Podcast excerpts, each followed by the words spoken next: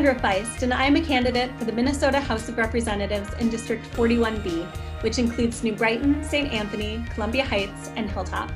I launched this podcast in order to have conversations with the leaders and members of our community who I respect and wish to learn from. Through these interviews, I hope to enrich my own understanding of the role of a legislator and also to hear from my friends and neighbors about their goals and priorities for our district and state. I also will share my own perspective and background that I hope to bring to the legislature in 2021. Thanks for listening.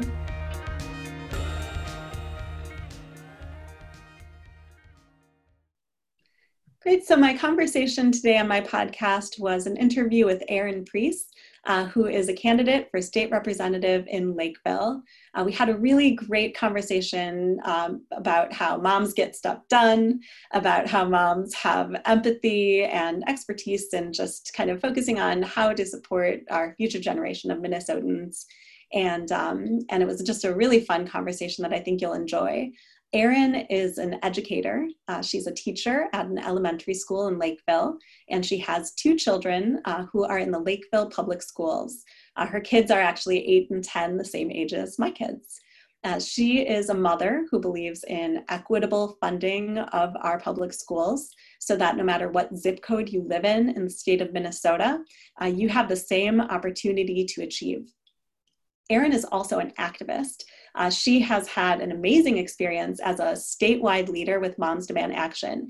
And we had a really nice conversation about kind of her priorities and her perspectives, uh, not just as a leader with Moms Demand Action, but also just as a teacher and a parent.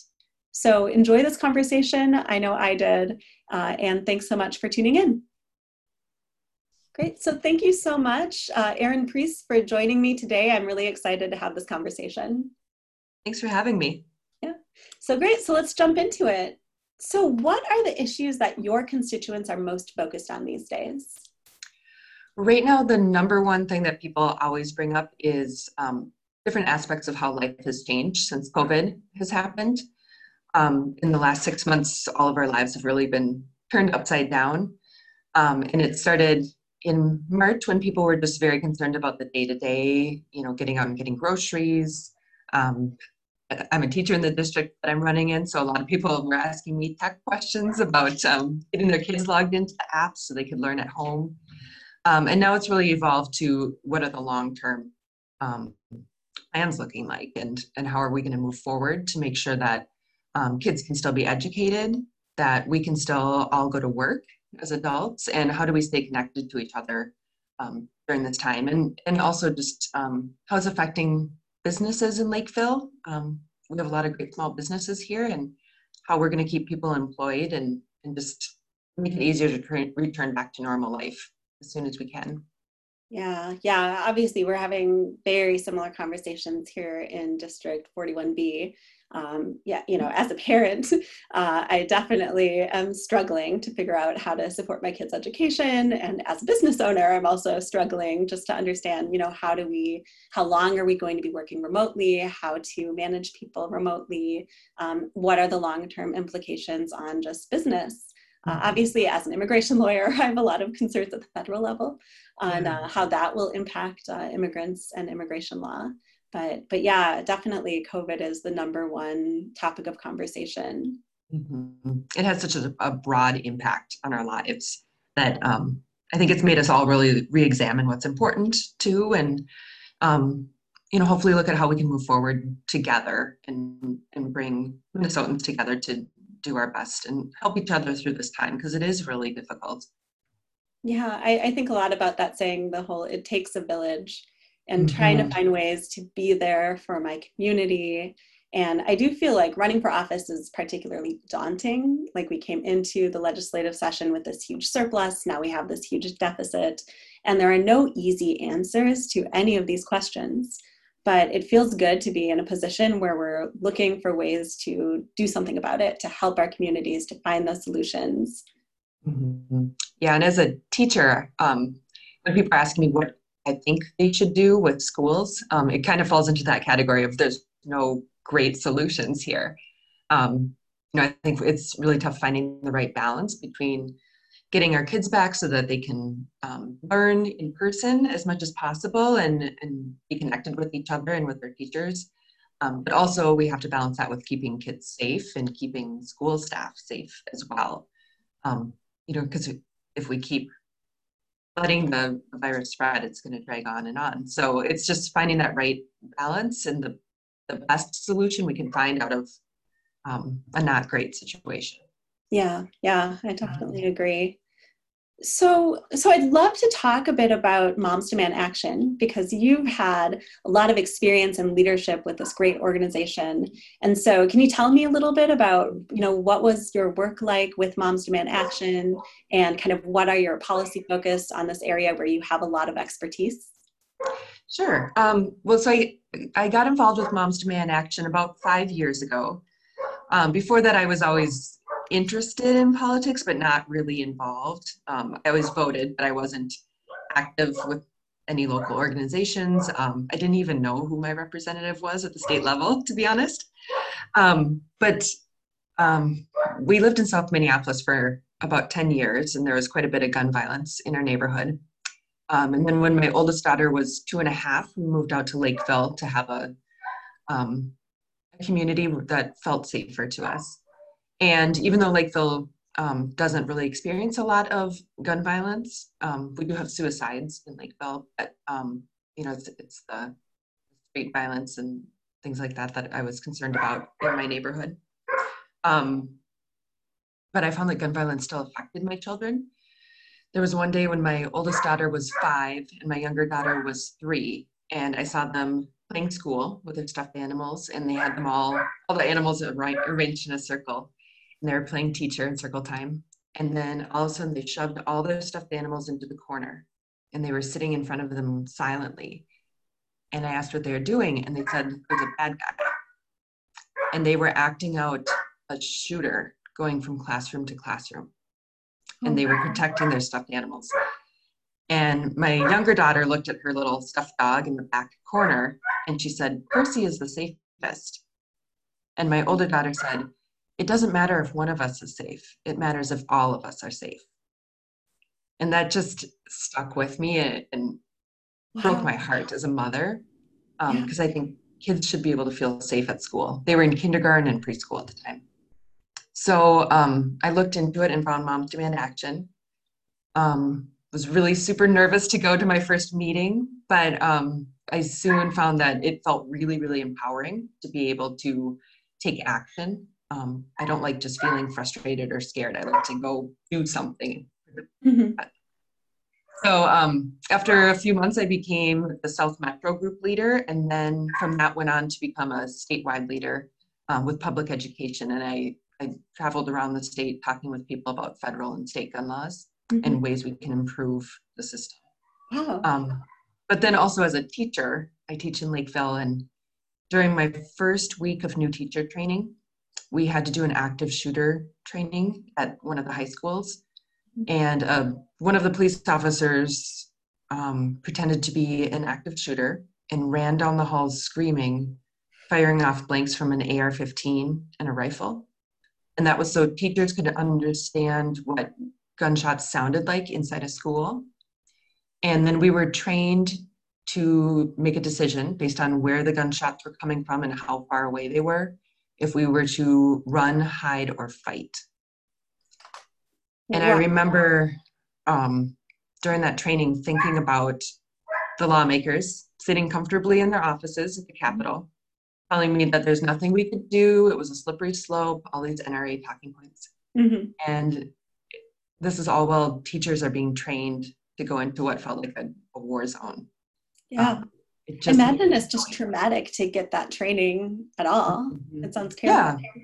Because even though I knew it was blanks and I knew it was coming, um, part of the training was they tried to catch us off guard when the shoots, mm-hmm. when the, the shots would be fired. And then um, we had to run and hide. It was close to where I was. And I mean, you're just crouched down behind a desk, hearing someone screaming and shooting down the hallway. It, it affects you physically. Yeah. Um, yeah, it was it was scary. Um, and I've seen it, you know, we have to do shelter in place drills with our students in the elementary school. Um, and we have to do flee drills with them where we run out of the school as fast as we can and hide behind trees. Mm-hmm. And I've seen it traumatize my students. Yeah. Point where there was a hammer one time. They were doing work in the hallway at school, and this little third grader said, "What's that? A gunshot?" Oh, and another kid. little, yeah, and another little boy went to the bathroom during my class, and came back, and then he said, "Wait, what should I do if there's a shooter when I'm in the bathroom? Should I stop and wash my hands first? And I had to talk him through no, just get out as fast as you can, do what you need to do to get out of there. Um, it's just not something we should have to be training our children to do. No, and there are clear answers that make total sense and are completely reasonable and constitutional. Um, mm-hmm. I thought it was very interesting um, when we were having a conversation earlier that moms demand action has more you know people engaged and more money in the legislative process and advocacy than the nra so mm-hmm. it makes me feel hopeful that we can actually pass some common sense gun violence prevention measures yeah when i started um, we were kind of just this small organization like taking down goliath of the nra um, that we thought was unstoppable. And in the five years I've been with them, um, we have now more members than the NRA. We have more than 6 million members and supporters in Moms Demand Action across the country. And um, the NRA is struggling. They are in financial trouble, um, legal trouble, mm-hmm. Um, and Moms Demand Action is just um, this really amazing grass, grassroots organization of people who aren't doing this for money or, or fame or anything. It's just about keeping our kids safe. And we're, we're motivated by that mama bear instinct. Yeah, yeah. So, so the, the answer is that moms should be in leadership roles because we know what's what and we get stuff done. So mm-hmm, exactly. Yeah, yeah and it's yeah. we're motivated by just you know making things better for our kids and um, just children in general. I think. Yeah, yeah. It it really gives me a lot of optimism, even as you know the stories you're telling are really scary and and I definitely like I, I feel trauma that my children are having to go through these types of drills at school. But um, but I feel like as a mother, I'm going to go into the legislature. We are going into the legislature with compassion and drive around this issue to really look at ways that we can can make a difference so that our children and our teachers don't have to live in a state of fear and don't have to plan for this worst case scenario. Yeah, and I think the thing that always still has shocked me so much is that um, it, for some reason the issue is seen as controversial, but it's really not. When we look at polling data, um, the vast majority of Minnesotans and Americans support background checks on gun mm-hmm. sales. It's about 91 to 97% in different polls. Um, so to me, you know, why wouldn't you pass a law that your constituents want, um, that we know keeps people safer and saves lives, um, and just is good policy? So um, it, it would definitely be one of my top priorities when I get into the legislature. Excellent. Same here. So let's get it done. Yeah, we can work together on that. Perfect. So I'd love to talk about a really important issue um, here in Minnesota and and you know across the country, and that is police reform. Um, you know, after the murder of George Floyd, we had a national reckoning, and there's been more of a focus, not just within you know the Black community, but across the country, on on how we can you know address uh, the racial inequities in our policing systems and in our our criminal legal system. And mm-hmm. so, I would love to know kind of what are your thoughts, what are your priorities uh, around police reform? Um, that's a really good question. I've been getting a lot of questions about that on the phone when I'm talking with voters. Um, and the first thing I want to say is I'm, I'm not for abolishing the police or defunding the police. Um, I think there's a definite important role that law enforcement plays in society, but I also think that we're asking them to do too much. Mm-hmm. I agree. Um, and I, I actually sat down with the police chief of Lakeville probably about a month ago now, um, and we had a really good, productive conversation. And he said when he became chief in Lakeville about six or seven years ago, they actually went ahead and um, implemented the reforms that we're talking about now, the eight can't wait. Mm-hmm. Um, and it's been really, really successful in Lakeville. He said we our department hasn't had a race-based complaint since they implemented them. Um, so both the chief and I would, would like to see those um, go to the statewide basis and you know hopefully someday to a national basis because um, it's it's just co- good common sense reforms that will make um, police officers be able to respond better and more appropriately to different situations. Um, but I also think we need to look at having some other people come in in situations that are nonviolent calls. Um, so things like maybe we need an addiction specialist to come into um, calls where someone's using drugs or um, a social worker come in for domestic violence situations, things like that. Um, we don't always need to have the police called for um, every situation. They've kind of become our catch-all for any problem we see, we call the police. Um, and even they have told me that they're not well trained for mental health mm-hmm. situations. Um, so yeah, I think you know maybe just looking at a little more critically who we're calling in when we yeah. have problems we need solved. Yeah, I absolutely agree. You know, we, we can support law enforcement, but their role should be primarily dealing with violent crimes. Mm-hmm. And so when we can have someone else come in when it is like addiction, mental health issues, uh, there's no need to escalate a situation like that. And people are trained and have expertise in how to de escalate those mm-hmm. situations and to truly help those people and meet their needs. Exactly. And I think, too, looking at, you know, the broader um, situation here with some of the the other things that we could do to prevent crime um, is you know looking at the root causes of poverty and um, how we educate our kids and housing stability and, and all those deeper issues that we look at addiction. Um, you know and, and think about how we can prevent people from getting to the point where um, law enforcement or, or other officers are called into. Um, you know just taking a, a broader look at our whole system yes trying to improve it there yes a broader level I so so agree. Sorry, I keep interrupting you, but I'm like, yeah. No, that's okay. um, yeah, I, I, so agree. Like the police reform is a manifestation of a much larger societal ill that we need to address mm-hmm. in every aspect of our society. Like you said, housing, schooling, mm-hmm. everything. Mm-hmm. So so yeah, this is extremely important, and you know, it's it's it's unfortunate that a tragedy led us to have this conversation, but I am truly gratified and inspired by how much energy there is right now to address these issues. Mm-hmm. Yeah, I actually was um, out for dinner in Minneapolis last night, and we were close to the George Floyd Memorial, and so we went down to see it.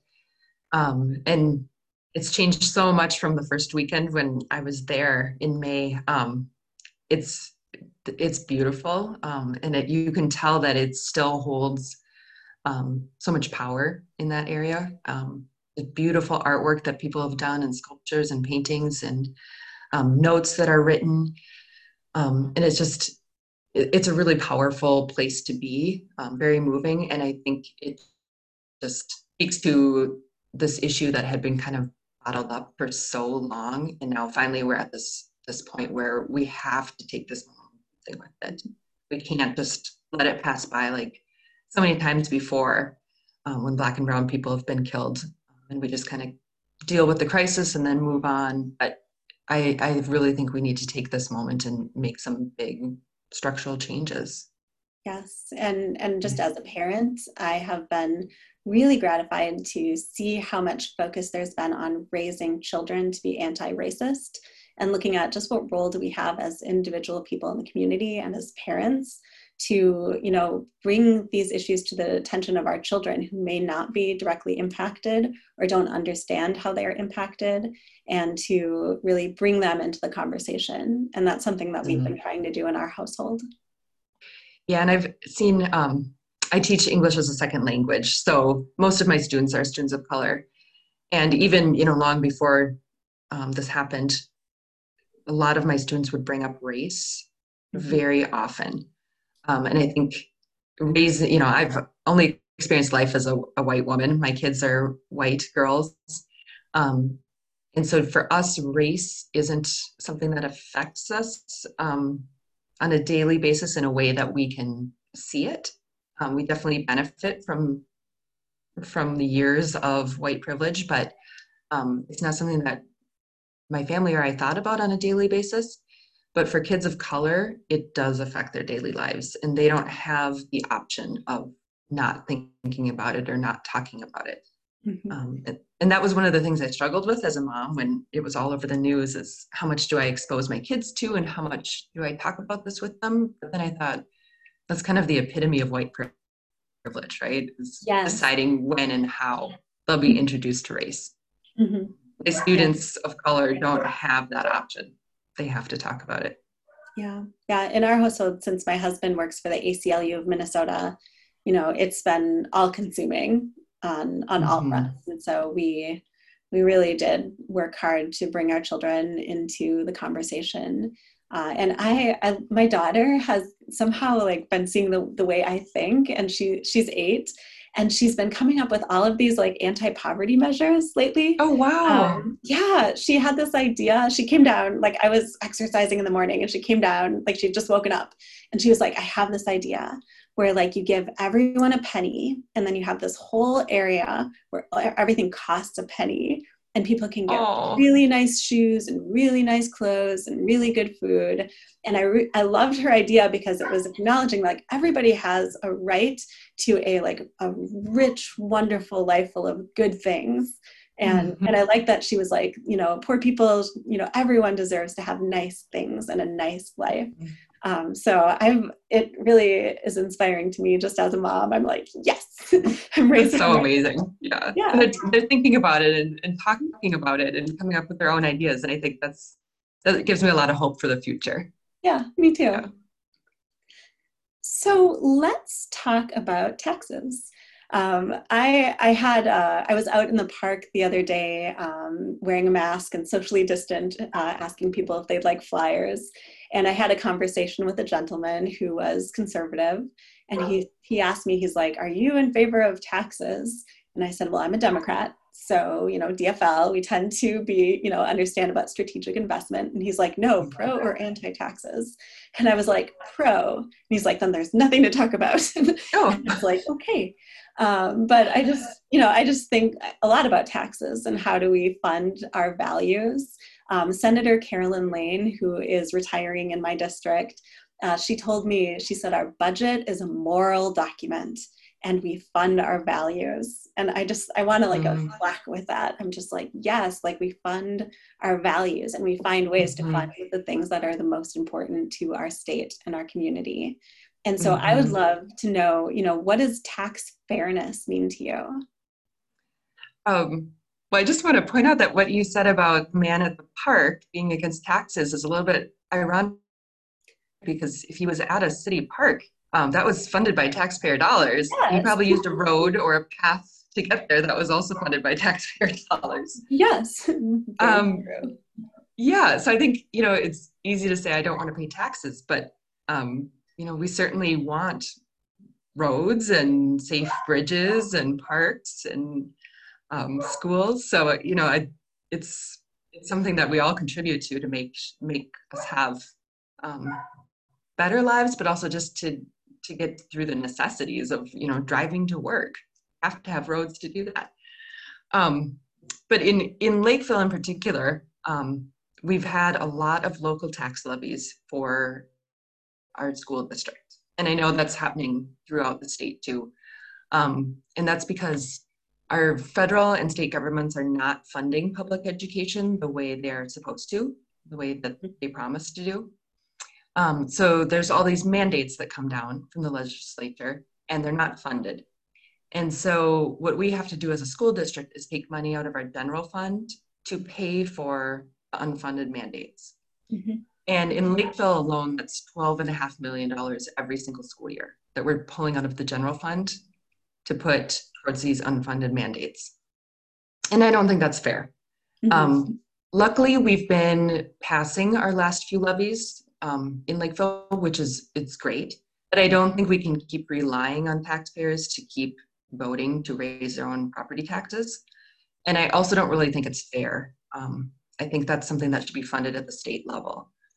And it's also an issue of equity and, you know, quite frankly, racial justice that neighborhoods with um, lower property values and they can't afford to pass these levies and referendums they are going to have lower quality schools and lower quality education.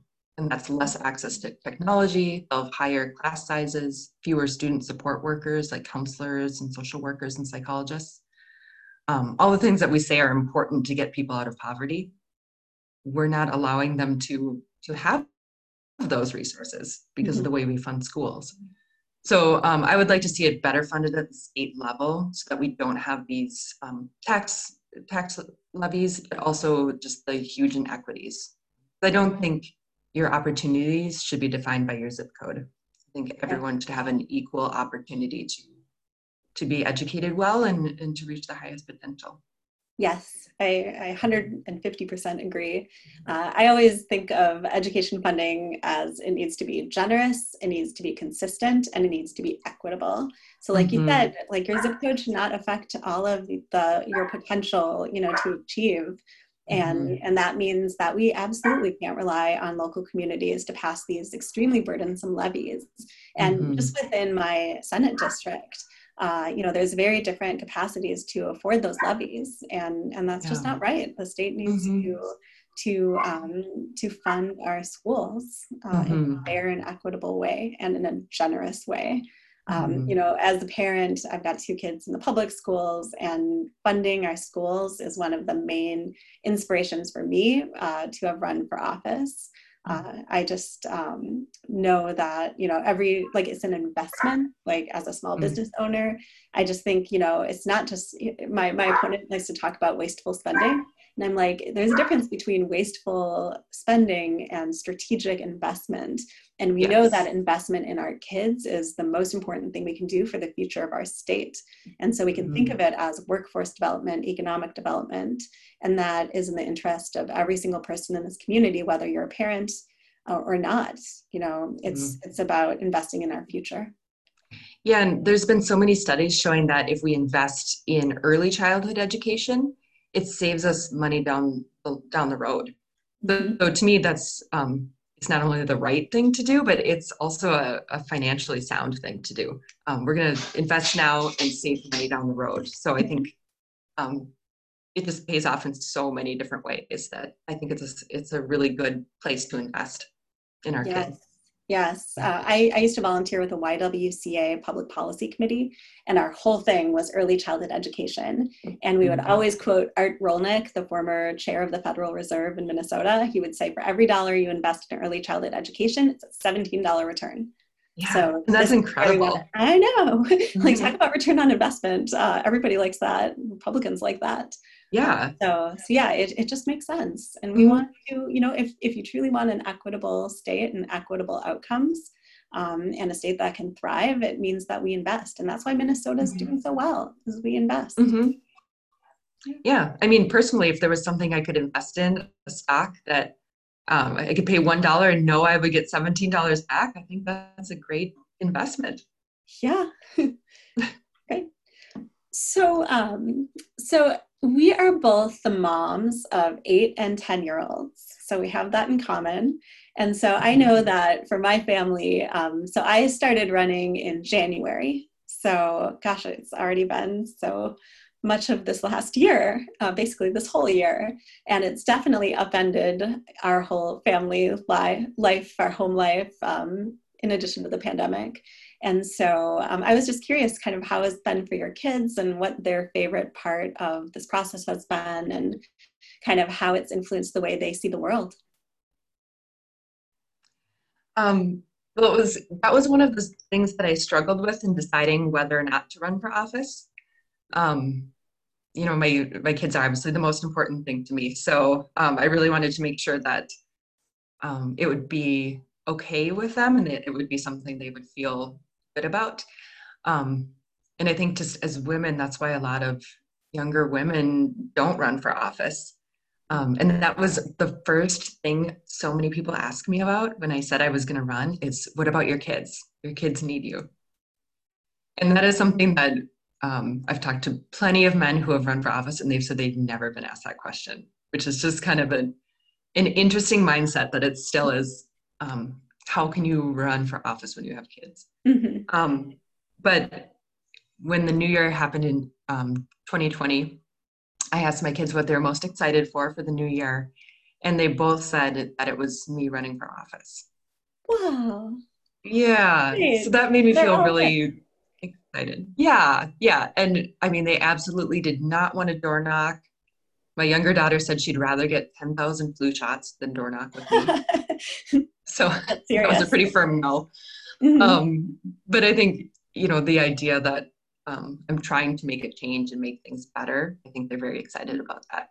Yeah. Yeah. I, I just think it's a really good example. Like I've never questioned my, my whole philosophy of parenthood or motherhood is just to not feel guilty so i don't feel yeah. guilty if i choose my children over work and i don't feel guilty if i choose my work over my children mm-hmm. i just i'm mm-hmm. like no guilt and yes. um, and i do really feel like the example that we set for our children when we are ambitious and like we have big big dreams for what we can achieve is a great example. And mm-hmm. like you have two daughters. I have a son and a daughter but i just feel like especially the example i'm setting for my daughter i feel like is critically important. Mm-hmm.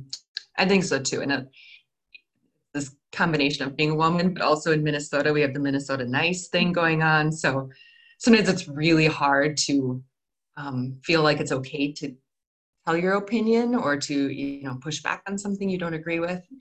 Um, so yeah i'm i'm hoping that i'm setting an example of how to advocate for yourself and advocate for values that you care about um, in a way that's positive and, and creating change. Mm-hmm. yeah. I would say so. So i like to end my podcast by asking people what they're reading. So what are you reading right now? Um, so i am reading this and I wish it was something non-campaign related, but I'm just in that zone right now. Um, it's a book called "Don't Think of an Elephant" by George Lakoff, and it's so interesting. And he's oh my gosh, you'll you'll have to check it out after this. Um, so it's he's a linguist, but he looks at language from a political perspective, and he's saying that um, liberals and conservatives tend to look at the world through two different, completely completely different frameworks um, and everything that we value is seen through those different frameworks. So it's it's done a lot to help me understand um, different viewpoints which i think is really important because um, as lawmakers and policymakers we have to be able to understand where people are coming from and um, kind of where our values are the same and where they're different and, and how to bring those ideas together Mm-hmm. But yeah, it's a fascinating book. I'm about halfway through, so um, oh. it's it's been really interesting to read. Awesome. I will definitely check it out. Um, I've had some interesting, I would, I would say like I really enjoy the conversation I've had with people that don't agree with me completely. Mm-hmm. And I'd always try to end those conversations by saying, you know, if I'm elected, I will be your representative also, and I will want to hear from you. Yeah. Yeah. I think that's important that you can sit down and have a conversation with people um, sometimes on the phone, someone will say, "Oh, well, I'm a Republican. You don't want to talk to me." And I said, "No, I do want to talk to you. I want to, you know, understand what's important to you and why it's important, and and then we can come up with a solution that that fits for everybody." I think that's probably the most, um, maybe the most difficult part of the job, but also the most interesting and rewarding when you mm-hmm. can build those bridges with people. Yeah, and I mean, at the state house level like we represent a small enough group of people that we should be able to connect with all of the people in the district in mm-hmm. a real meaningful way yeah i mean that's the whole job right is of a representative you should be able to represent the people that that you live with and your neighbors so yeah i think it's important that they feel they can reach out and talk with you and and have a constructive conversation. Mm-hmm. Um, the book that I've been reading uh, is Option B, or is it Plan B? Now I can't remember. Look, oh, Option B by Sheryl Sandberg and Adam Grant, who's an organizational psychologist. And oh, so, I'm, yeah, I'm, I'm reading it for my book club. So it's kind of about dealing with grief and trauma. And I have been very fortunate in my life that I've had plenty of struggles, but nothing dramatically traumatic. But I do feel mm-hmm. like it will hopefully make me a more empathetic person to people who are going through difficult things in their life. Mm-hmm. So, in a similar way, uh, I hope it'll make me a, a, better person and a more open person and kind of the kind of person who can reach out to people and be a good listener. Mm-hmm. I'm a mm-hmm. talker, so I, I have to work on my listening skills too. yeah, I think that's it's good to read books and have conversations with people who've had different life experiences and and different perspectives. So mm-hmm. Yeah, and we're both reading kind of nerdy books, then, aren't we? Yeah, yeah. Well, I'm novels. Reading, I'm reading some really nerdy books that I didn't mention. I'm reading the prequel to The Hunger Games, which oh. is great. And then oh, I'm reading this book one. called The Wraiths by this English science fiction author. Um, I'm not far enough along to characterize it, but it's very like literary and definitely oh, interesting. Written, and it's very English. It's like oh. futurist and weird, but also like super English. Uh, like it's very interesting. So oh, that that sounds good too. I have my like my pulpy stuff too. Yeah. Great. Well, thank you so much for the opportunity to chat today. Um, you know, I've gotten to know you just as, you know, us both being candidates, and I was really excited when you accepted this invitation to be interviewed. I feel like we have so much in common, and I'm really excited by your candidacy. I think there should be more teachers in office, um, more mothers in office, as many as possible. Mm-hmm. And um, and I'm really excited for your campaign. So thank you so oh, much. Thank you so much. Yeah, it was great talking with you. Our music by Pierce Murphy is licensed by Creative Commons, and our technical director is Nathan West. Thank you so much for listening.